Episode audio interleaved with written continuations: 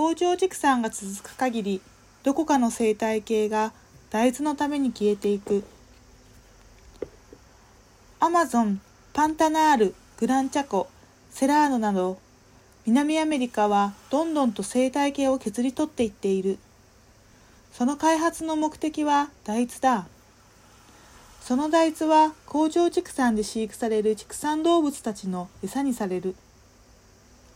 もはやこの破壊のサイクルは明らかでありまた森林破壊はやめようというのも地球市民のコンセンサスであるがそれでも破壊は止まらない。それもそのはずで畜産物の消費量が下がっていないのだから当然だ。熱帯地域の生態系を破壊する要因には大きく大豆75%が鶏や豚などの畜産動物の餌。牛肉木材パームオイルコーヒーカカオがあるが圧倒的に多くの面積を破壊しているのは大豆だ。そしてこの6つの主要原因の中で大豆だけが人間が直接消費するのではなく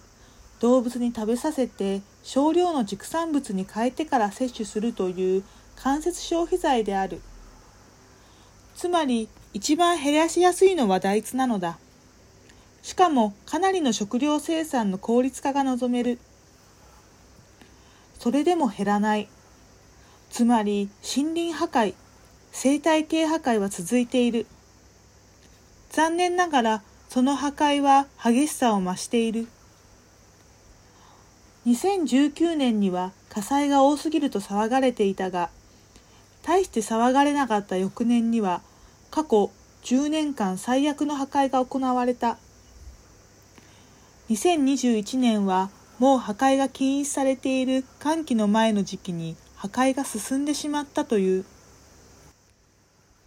南米での大豆生産は2000年から2019年の間に26.4メガヘクタールから55.1メガヘクタールと2倍以上に達している。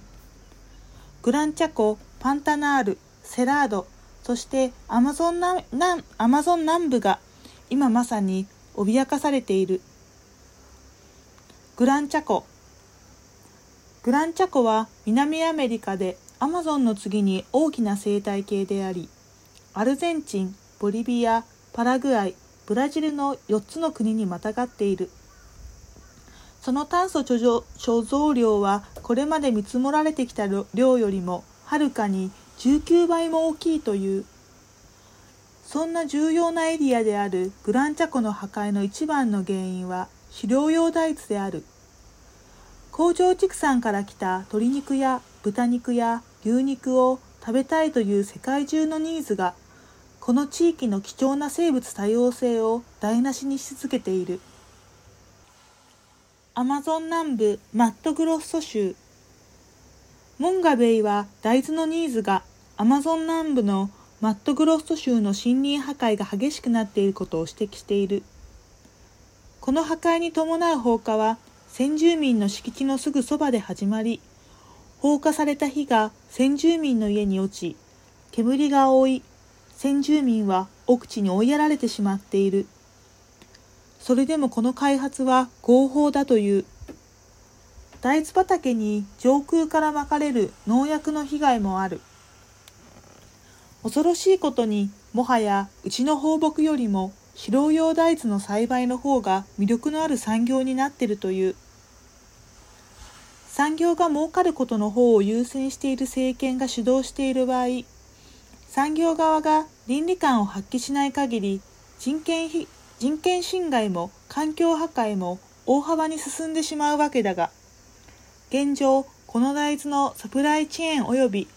大豆の最終形である畜産物の消費者たちは倫理観を発揮していないパンタナールブラジル最大の天然の湿地帯で世界最大級の熱帯性湿地でもあるパンタナール。このエリアは特に2020年から議論の的になっている。この地域で問題となっているのは大豆畑で使用される農薬。湿地帯であるということは水資源がここに集まっているということであり上流で使用された農薬がこの湿地帯にたまる。ここで水や魚などを取って暮らす先住民たちはその影響を受けざるを得ない。パンタナール自体で開発が激化しているのではなく水が汚染されてしまっているということだ。これにより魚などの水生動物も影響を受けている。2019年2020年と上流で森林開発がされ大豆畑になりそこにまかれた農薬が下流に移動しているのだ。このパンタナールは氾濫源でもあり水はその周辺の地域下流に流れていき広い地域のバイオームで暮らす動物も摂取する。その中に農薬という化学物質が混ざることになる。農薬だけでなく上流の開発によって沈殿が溜まっており魚がいなくなっているとも言う。これも畜産の影響である。セラード。セラードの開発については過去の記事でも書いてきたがその開発が止まったという情報は残念ながらない。それどころか2020年の開発は2019年よりも13%増加していてやや加速気味だ。セラードの原生植物は半分はすでに失われアマゾンとセラードの開発がその周辺の乾燥を激化させ寒気の影響が大きくなっている。これは予測されていた変化だ。アマゾンは今後さらに劣化したサバンナ化しセラードの農場は2040年には39%が減ってしまうと予測されている。ルーデリジェンスを狭く捉えすぎ。EU やイギリスはお皿から森林破壊を取り去ろうと努力を始めた。ノルウェーの主要サーモン養殖業者は南米産の大豆を仕入れないと決めている。完璧ではないようだが大きな決断と言える。日本ではまだそんな英断をする企業は見られない。非常に単純でわかりやすい因果関係であるが、その部分をあえて無視しているのかもしれないし、トレーサビリティが全くできていない結果かもしれない。日本社会はドゥーデリジェンスの意味を意味を狭く捉えすぎてはいないだろうか。近年、日本企業がドゥーデリジェンスという言葉を使うときは狭い範囲の人権だけを指しているように聞こえる。しかし、それはあまりにも悪意のある選択に見える。ドゥーデリジェンスは否定的な結果を回避するために合理的な注意を払うことであり、環境や動物や暴力の問題にも広く注意を払わなくてはならない。自分たちが雇用している人間やサプライチェーンの中にいる人間だけの人権を守っていることは、それは利己的すぎる。そのビジネス活動によって影響を受けるすべての環境や動物や人に注意を払わなくてはならないのではないか。今、まさに畜産を通して地球全体を窮地に陥れる否定的な結果を生み出し続けているわけで、これに注意を払わないことは悪だ。現状を維持しておけば許される時代は終わり、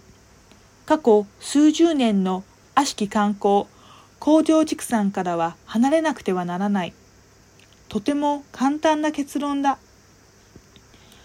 一刻も早く優れた判断能力を取り戻し、公正で正義ある判断を下すことを企業に期待したい。